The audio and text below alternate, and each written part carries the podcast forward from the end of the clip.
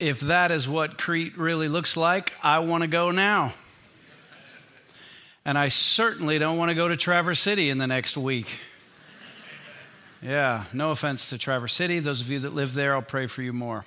Welcome to the Tabernacle here in Buckley and in uh, Manistee and soon in Cadillac. My name is John. I'm one of the pastors. I'm glad that you're here. And we're in uh, our series, our second week of Titus. So if you have a Bible or a flat screen, I encourage you uh, to turn there. It's where we'll be in our study. And we're trying to encourage all of us more and more to follow along. I know some of you are more, you, you've said, listen, John, I'd bring a Bible, except I'm more auditory or whatever. And if that's your excuse, whatevs. But um, that's fine. Uh, we're certainly not going to uh, be militant about it, but at least knowing what the Bible says, I think, is important for us, and knowing our way around it is going to become increasingly important for us. So, in our study, um, just as a reminder, the reason we've got the you know, kind of the lyric, it's not just because, or the, sorry, the graphic, it's not just because it's um, summertime. It's Titus was written to a young pastor who was assigned uh, to Crete, which is a Mediterranean island. At the time, it was the most populous of all the Mediterranean islands and, uh, and all those pictures come from there. Paul had planted the church there, and now the church was growing in all the various towns and villages. And Titus was over all of them. And if you will, and I don't think I'm bending scripture, it was actually a multi site church. Uh, he starts by, uh, in, in fact, even in our text, by saying to appoint elders in every town.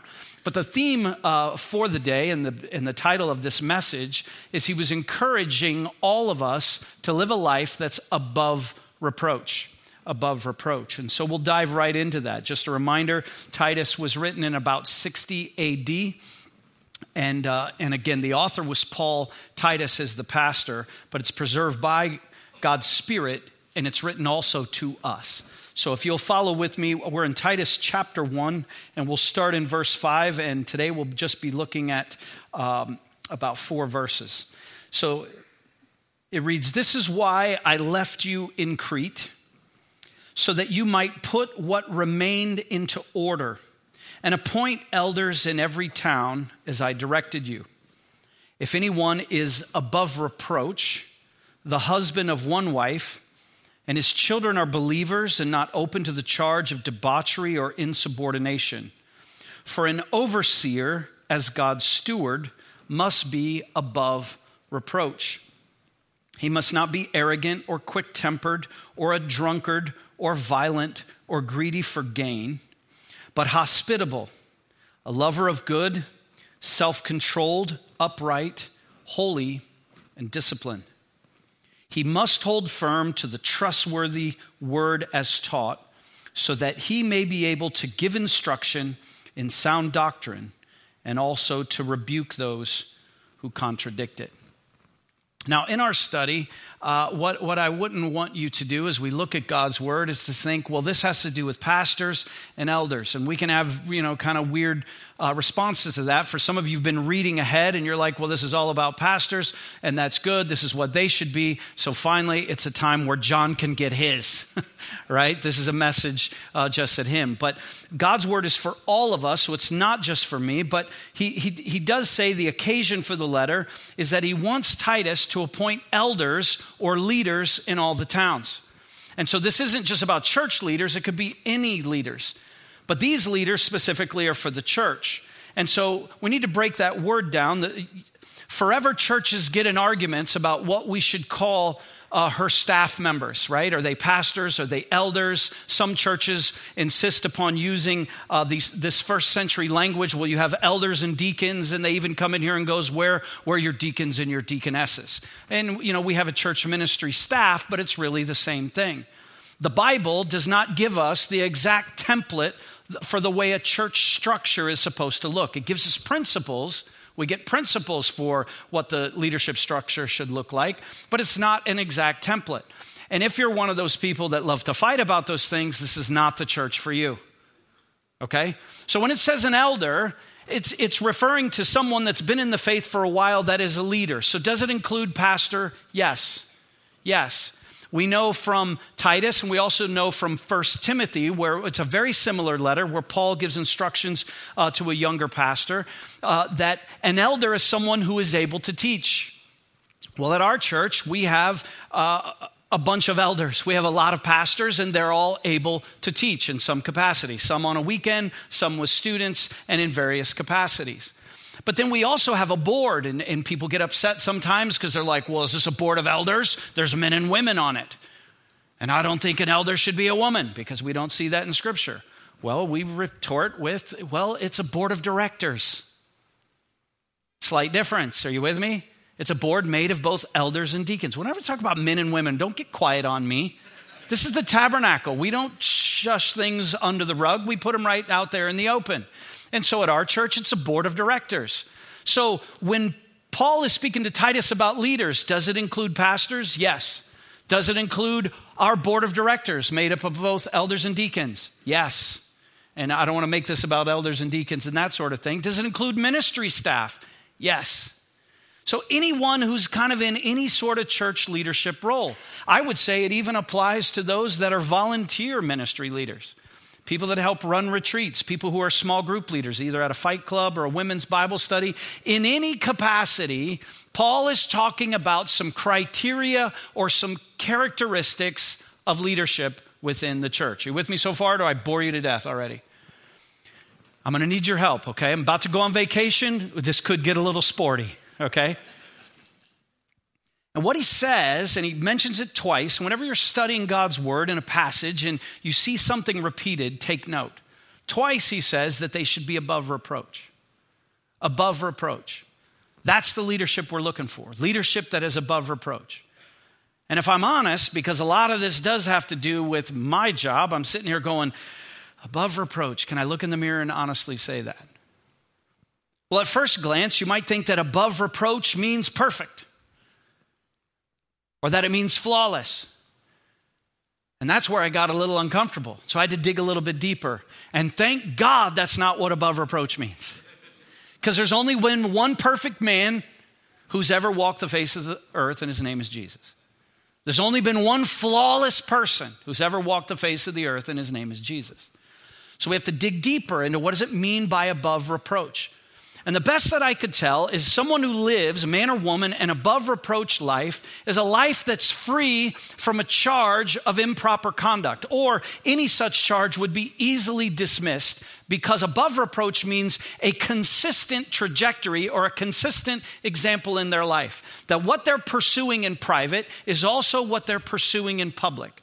What you see is what you get. And it may not be perfect, but it's a consistent example of someone who's trying to apply God's truth to their life. That's above reproach. And twice he says to Titus, I would like you to appoint, I recommend that you appoint elders in all the towns that are, abro- that are above reproach. This is what we want for our leaders. And this is important uh, because a church cannot go beyond the level of its leadership. A church cannot go beyond the level of its leadership. So we have about uh, 18, 19, uh, maybe 20 now, because it's always changing, I should know, uh, full time and part time staff members at our church. And so when we get together every month at a paid staff meeting, one of the things that we've been making an emphasis is to go deeper in our relationship with God, to go deeper in the spiritual sense, right? And it's funny because even with our paid staff, and I'm going to call them out right now, that there's several that are like, I don't think we ought to be doing this. We ought to be talking about budgets and organizations, and we shouldn't go deep personally, and we shouldn't be focused on these things. Well, that's why they're not in charge. Because a church can't go beyond the level of its leadership. And so we need to go deep spiritually in order to lead anyone there students, children, adults, or otherwise. Does that make sense to you? It's just a matter of fact that a church cannot go beyond the level of its leaders. And that's why Paul says there's certain characteristics I'm looking for in leaders. And by the way, before I bore you to death, this applies to any organization. A business can't go beyond the level of its leadership. A team cannot go beyond the level of its leadership. You know, I spent a lot of time with high school sports. When you see a team that is poorly behaved, that's a bad reflection on its coach, period. And the coach, it's like, well, you know, kids these days. I'm like, well, you should be fired. Your kids are acting like a bunch of debauched animals. right? Because a team can't go beyond its level of leadership. Now, watch this a family cannot go beyond the level of its leadership. You listening, dads? You listening, moms?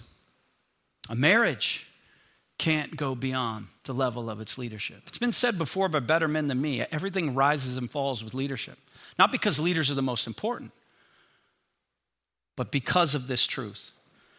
Now, a couple things that, I, that we have to say before we get down to the brass tacks of how it applies to all of us. I think it's important, and you've heard me forever saying that there's no wasted words in Scripture. I don't believe in this case there's any wasted letters either. It says to appoint elders. Elders. There's an S on there, it's plural. And that's important. If you don't remember anything else, you're just here for the holidays and you're going to go back to your church, there is safety in a plurality of leadership. There's safety in a plurality of leadership. Yes, do you need a leader that's a first among equals? That's important too, because we've already learned, Michigan, that the dual quarterback system doesn't work. Okay, so you have to have someone that's making a call, but there's safety in a plurality of leaders. And I'm happy to say that there's a plurality of leaders at the tabernacle. Okay, it isn't what John says goes. That's not the way this works. First of all, we do have a nine member executive board that I submit to and have authority over me. They do that. And then within our staff, we also have a, a system of mutual accountability that is very important.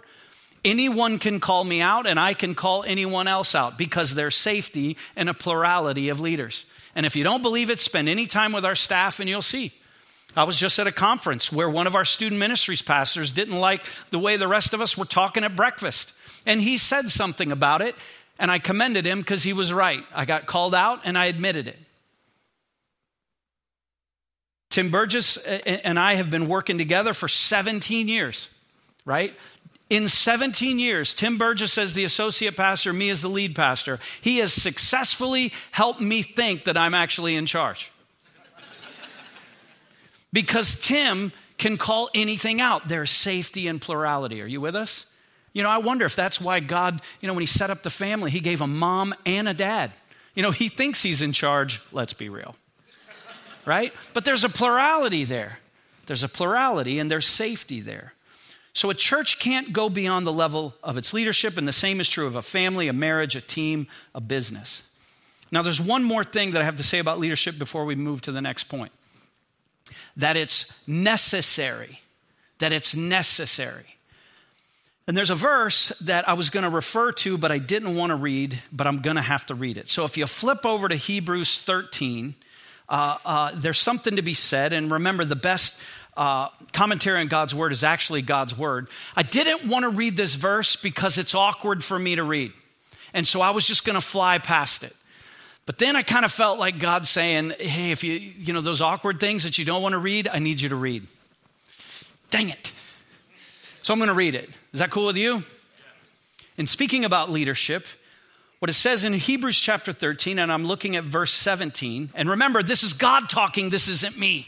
This isn't me, okay? Okay, guys? Are you with me? Man, see you with me? Yes? No?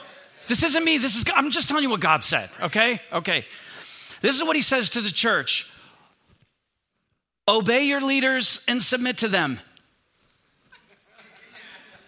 I didn't say that. I didn't say that. Obey your leaders and submit to them, for they are keeping watch over your souls as those who will have to give an account. Let them do this with joy and not with groaning, for that would be of no advantage to you. Now, that's God speaking to his church. And it's not just about pastors, it's about your women's Bible study table leader, it's about your fight club leader, you know, it's about the dude that's trying to get you to serve, it's about your youth pastor, it's your leaders within the church. It says, obey and submit to them because they're shepherding your souls. And, and this is the part I really don't like, as those who will have to give an account. I've said it before, I'm not trying to be mean, but it's just true. This church, any church, being a leader in a church is like being a clown at the goat rodeo. And the worst part is, you know, I mean, we'll all stand before God someday, and you got to give an account for yourself. And then if you're married, dude, you got to give an account for your marriage and your family and your kids and all that kind of stuff and what you do. But if you're a pastor, I have to give an account for you. Well, you tell me what it said. So I'm just asking you help a brother out. on Judgment Day, can you? Can you keep your pants on? You know, can you not have that extra drink when you don't need it? Can you not post that stuff on Facebook that's inappropriate? Because I'm like standing there going, I don't know. I tried to preach the word. And yeah, that's how it goes. So, leadership is necessary and it's a part of any structure. We all play a part in this, and a church can't go beyond the level of leadership. The second thing I think is important to, to notice about this little passage in Titus is he starts with the characteristics of his home life before he goes to his public life. Now, this is a he, her, whatever. If you're in any church leadership, remember, I don't care if it's a board, it's on staff, it's volunteer staff, you could be a student small group leader. Doesn't matter. He starts with home life before he goes public. And here's the principle you must lead in your house before leading in God's house. You must lead in your house before leading in God's house. So, in other words, if your home life is a shambles, don't think you can come in here and be put in charge of something. In fact, you know, there are people that show up at church all the time and they love to tell us a resume and how big they are and how important they are and how impressive their gifts are, and I should be put in charge of something. And we agree. We put those kind of people at our church in charge of sitting down and shutting up. Not because we're better, but because it's like, hey, man, just it, it's better to be called up than to step up or be push yourself up. But the principle, you must lead in your house before leading in God's house. This is important because we live in a day and age that would like to believe that your personal life has nothing to do with your public life. Now, I'm going to say something that's going to make everybody mad if you're hypersensitive. Your personal life has everything to do with your public life. You don't get to be one person at home and another person in public and not be called a hypocrite and people on both sides of the political aisle, we know this is true unless it's our guy whose personal life we're ashamed of. Then all of a sudden, oh, personal has nothing to do with public. You know I'm right. Both sides have done it in the last 30 years with their president. Tell me I'm wrong. And we know that's utter foolishness. It's utter foolishness. And someone that's supposed to live a life above reproach, okay, in the church, whatever you want to do with politics, I don't care, but in this kingdom, in this kingdom, the private life has everything to do with the public life. And he starts at home. This is what he says. He says that he should be the husband of one wife, and his children should be believers and not open to the charge of debauchery or insubordination. Let's take those two things at once. First of all, when he says the husband of one wife, don't get legalistic. And there are a lot of churches that have tried to do that. Maybe you've been a part of a church that says, well, uh, uh, you know, a husband of one wife means that a single person is excluded. I don't think that's what that means because Paul was single. So it can't mean that. Some people have tried to say, well, you know, if his first wife died and then he got remarried, ah, that's a second wife, he's, he's excluded. I don't think that's what it means either. Or we even go further. Well, in his previous life, he got divorced. Sorry, I have to whisper that around here. Be honest. Is that really what it means? Is that really what it means? What if it wasn't his fault? No, when it says a husband of one wife, the principle is that this guy should be a one woman man. It was a day and age where polygamy was kind of a big deal. In this day and age, you can have a wife and then have a wandering eye. We don't want that type of a person. Or you can be, or you can have a husband and have a wandering eye. No, that's not what we're about. This guy, this woman, should have a marriage. An exemplary marriage is what we're saying. Not perfect, not flawless, there is no such thing. But a one woman man. And then it goes on to say, and his children are believers. Now, I'm reading from the ESV, and I'm going to admit to you that I don't believe that that's a very good translation. In fact, I labored over, over that this week. Uh, the actual translation is that his children are faithful, are faithful. And the ESV translators made faithful into believers. And I don't think that that matches up with my experience or what I see in the Bible because I believe our children are free agents. Parenting is way overrated. And sooner or later, they have to make their own choice about whether or not they're going to follow Jesus. And so to say, well, hey, does this leader, does uh, he or she, or all their kids, you know, perfect little angels? No, that's not what it's saying. It's saying, are they living a life where there is some control over their household, where they're children aren't running wild, and that's why we get this thing right here where it says, not open to the charge of debauchery or insubordination. So, in other words, he's saying, with his children, with her children, and with their marriage, is there an above reproach pursuit of a life that's pleasing to God? Are you with me so far? You're not with me.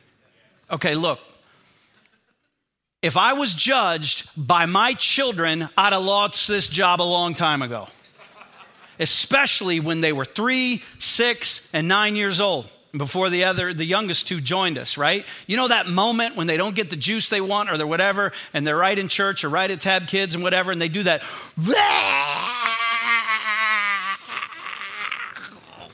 You know when they all about pass out and they lose their breath at the end? We're talking about just this week public service announcement for those of you new parents when that happens what i discovered you blow in their face when they're about to turn purple. And go and they go and take a deep breath and i save their life every time i save their life. Or, or if you don't want to blow in their face you just flick water in their face. You know? What i'm saying is your children are free agents. But is there a father is there a mother that is exhibiting some sort of parenting where they have them under control? This is important because you must lead in your house before leading in God's house. And the reason that I'm focusing on that is in our culture, if you have a television, if you have an Amazon Fire, or you're watching Netflix, I mean, there's, there, there's a documentary that's given Christians another bad name. This little shiny, happy people thing. I'm just going to name it. Where a bunch of, and, and maybe some of us even in here at one time were a part of it. I wasn't but where someone took God's principles, turned it into formula for raising kids God's way, and they created a cult that wounded and damaged people. Where there's a cult leader who's unchallenged because there's no plurality of elders, and I had to walk out of the room, you know, because my wife loves this stuff, but I just have to go somewhere else, right? And the dude is demonstrating how to properly spank your child and then force him or her to hug you right after. And if they don't do it, you whoop them harder. That's grooming for more abuse. And it's somebody took this and, and, and convinced a bunch of people, put on a shiny, happy smile. And we need wives that talk, baby, talk to their husbands. Well, I just wait by the door every day until he comes home. Ladies, you're welcome. That's not real. That's not real, okay? It's not. Yes, we're supposed to be full of joy and, and, and to rejoice in our struggles and our problems, but it's, man, sorry for the rant. I'm about to go on vacation, so the filter's gone. It's third service. Here we go. I'm in trouble. Leading in your house means that you teach and model the truth of God. That that is your pursuit. And your personal life does impact. It does impact your public life. Over here in 1 Timothy, and, and Timothy is extremely helpful for us because Paul's letter to Timothy, he says much of the same thing. In fact, it was the same reason. He, he's instructing a younger pastor on how to point elders, and he has a list. And, and, and if you compare them, they're the exact same things. It's just Titus is shorter. In 1 Timothy 3, it's longer. And if you've ever been in a fight club going through 1 Timothy, you know what I'm talking about. And so this helps us commentate on what it says there. And this, I think, will take some of the pressure out of the room. In 1 Timothy chapter 3, he says this He goes, The saying is trustworthy.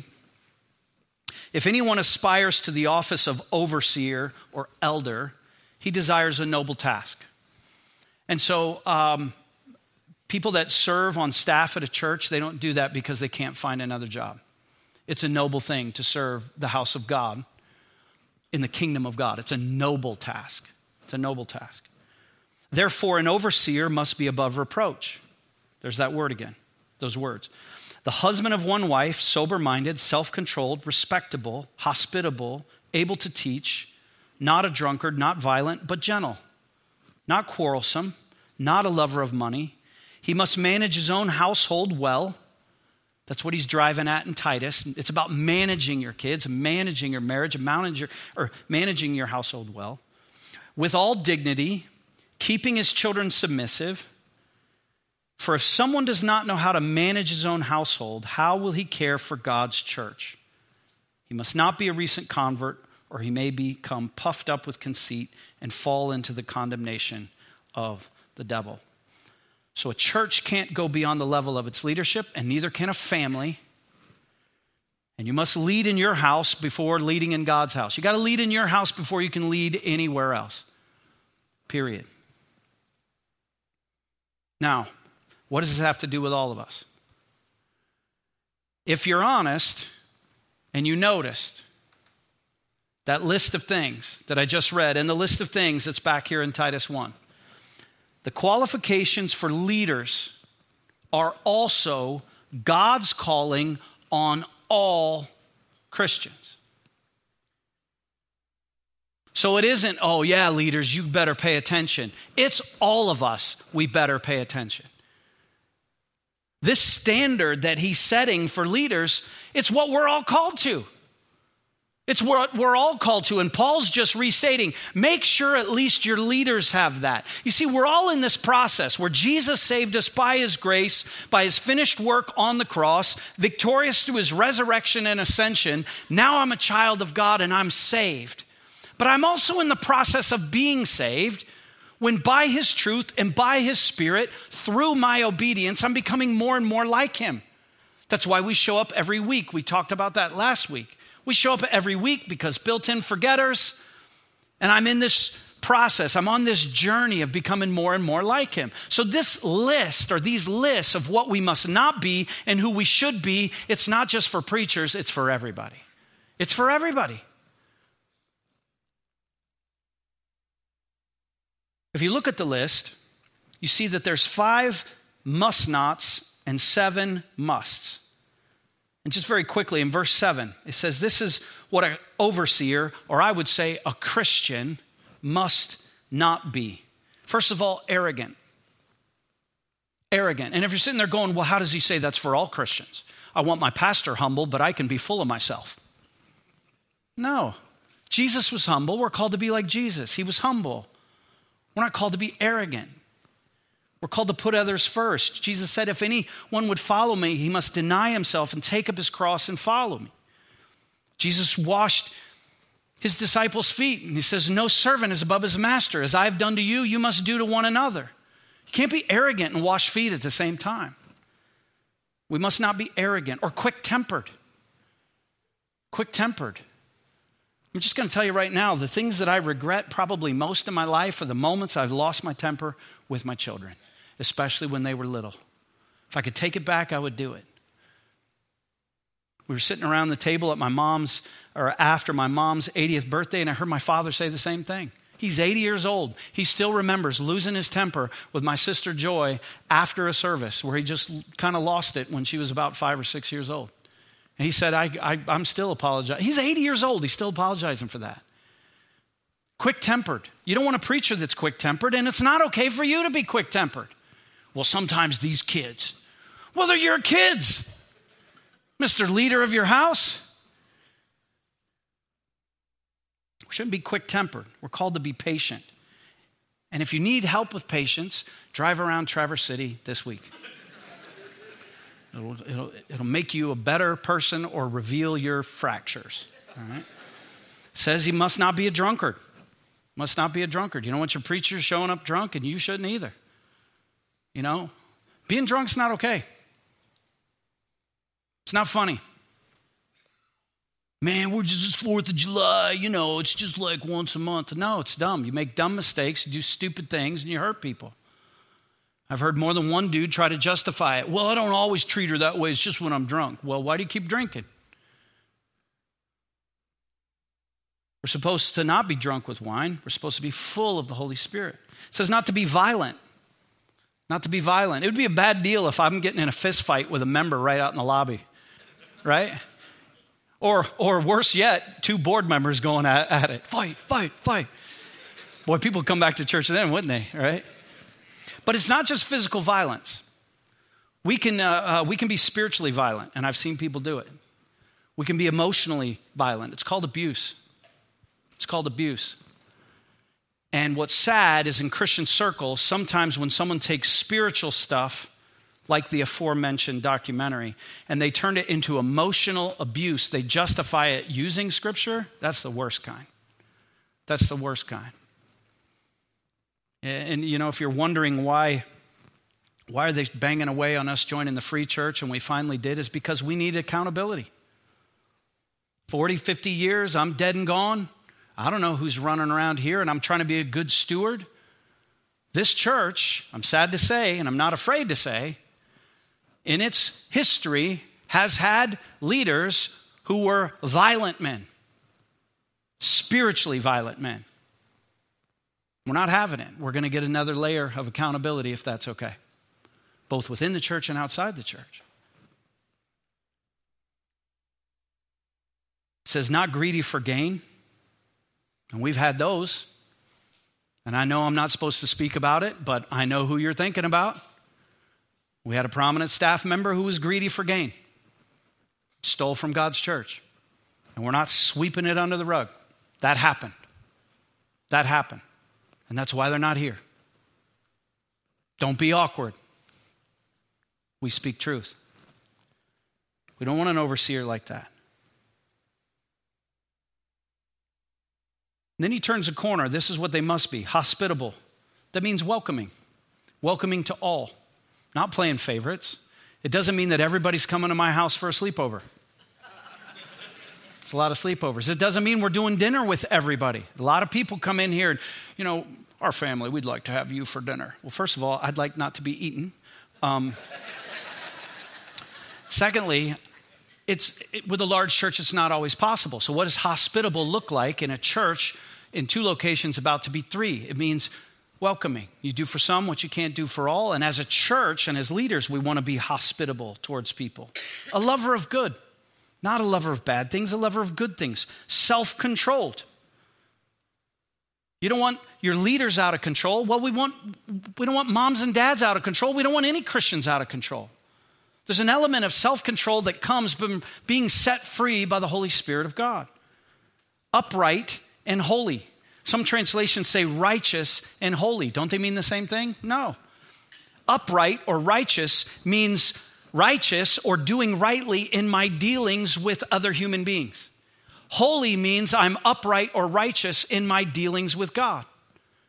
I want to be a lover of God and a lover of people and upright in those dealings. That's who your leaders are supposed to be, and that's who we're called to be, all of us.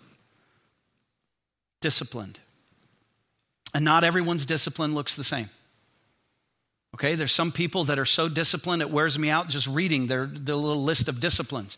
It takes five pages to show how disciplined you are, and I'm not even disciplined enough to finish it. But we have different levels of discipline. Some of us spend time with God in the morning. Some of us spend time with God as we go. Some of us spend time, guys, in the evening. We all have a different routine. We all have different personalities. But this is what someone who's to be a leader and called, this is the picture. So that, next verse, he must hold firm to the trustworthy word as taught, the unchanging word of God.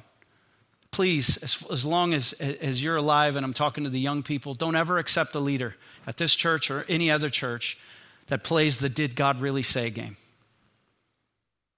We hold firm to the word as it is taught, the unchanging word of God. We don't apologize for it, and we don't try to bend it to make it say what we want it to say. This is important for your leaders, for your moms, for your dads, small group leaders, you name it, so that they may be able to give instruction in sound doctrine and to rebuke those who contradict it.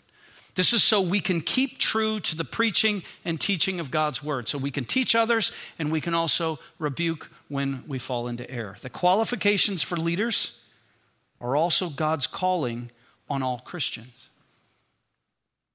Now, whenever we present a list like this, and I'm going to try to hustle up here. There's one or two reactions that can happen, and both of them are bad reactions. Listen to me. When we read a list like 1 Timothy, or we read a list like I just did here, what we tend to do is to either go, got it, got it, got it. Man, I should run this place. Look, I'm the most unarrogant person here. I'm the most humble person in this room. Please put me in charge, right? We start thinking that we've got it. That's dangerous. That's dangerous. Or we have the other reaction to a list. We go failed, failed, failed, failed. I'm not worthy to be a dad. I'm not worthy to be a mom. I shouldn't do anything. Those are both problems. Those are both problems. And so again, we go to 1 Timothy. And in 1 Timothy 6, in 1 Timothy 6, I just want to read to you a little passage because, again, he's going to give a list, but his wording there is going to be helpful for both of those extremes. For those of us called, meaning I'm a child of God, I'm following Jesus. This is what he says As for you, O man of God, flee these things. Flee all the negative stuff. Flee the sinful stuff. Flee the selfish stuff, the quick tempered, the greed, the arrogance.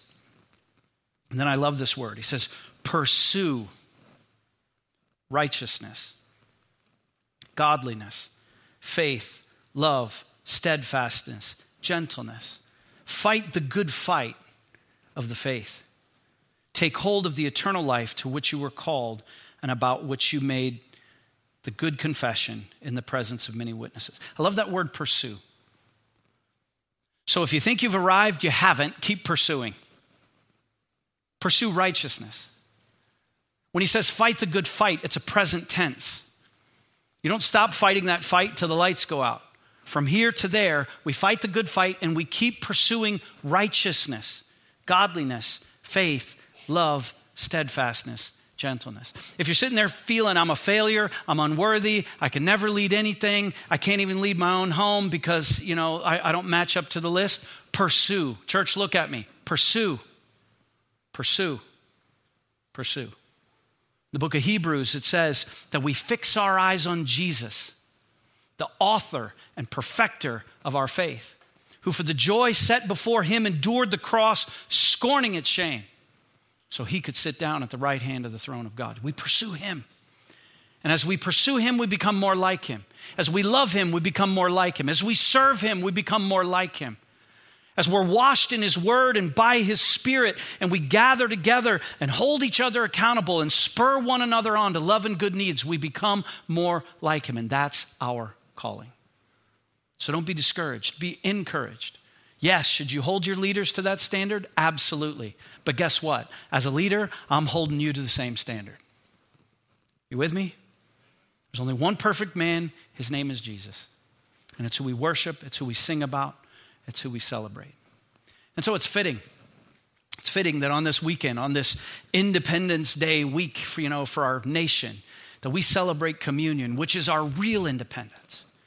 Our independence, our freedom from Satan, sin, death, from accusation. And so I'm going to invite you here and also in Manistee, if you'll bow your heads, and we're going to prepare our hearts for communion. And if you're a Christian, you know what this entails, but just in case we have newer believers or visitors or what have you, just a reminder that the communion is only for those who've been saved by the blood of the Lamb. Communion is only for those who have uh, uh, become ch- a child of God by receiving God's grace through faith. And if you're not a Christian, we invite you to do that. The scripture also uh, reminds us that uh, although this is a celebration, uh, this is also supposed to be a reverent moment. And so I've been asked by our staff to please don't go barreling for the door and knocking over signs in the middle of communion right now. Uh, that this is a holy time, even though it's a celebratory time.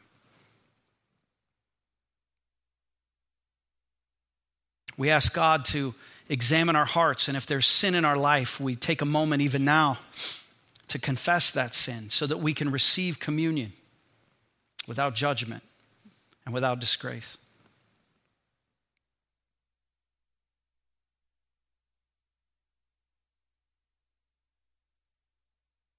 On the night that Jesus was betrayed, the scripture records that he took bread and he broke it and he gave it to his disciples. And he said to take this.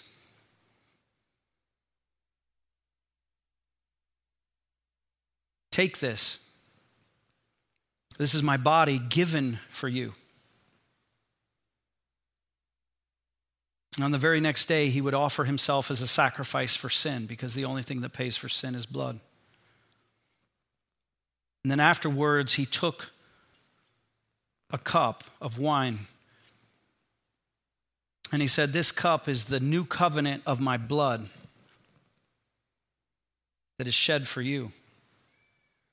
And his instructions for the church is that often as we eat or drink of this table together, we commemorate his death, we celebrate his death, our Independence Day until he comes.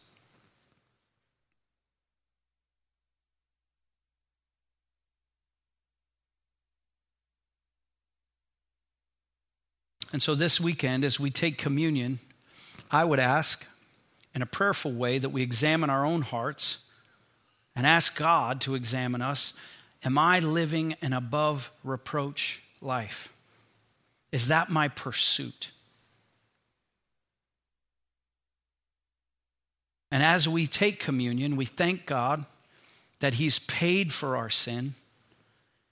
But maybe we also ask God to help us pursue His righteousness in a new and a fresh way, even if we'll never lead anything but ourselves. God in heaven, I thank you for your word. I thank you for the truth. I thank you for your sovereign providence that has brought us to this moment. I thank you for sending your son, Jesus, as a sacrifice for my sin and all those who call on his name. Jesus, I thank you that you were perfect, you are flawless, that you laid your life down so that we can be reconciled to God and reconciled to one another. Spirit, would you help us to pursue you, to pursue this calling, not just as leaders, but as Christians? Would you wash us with your word and by your power? And as we take this communion, even this weekend, would you renew in our hearts a commitment to follow you, to let your spirit, you the spirit, make us more like you? For Christ's sake and in his name, we pray. Amen.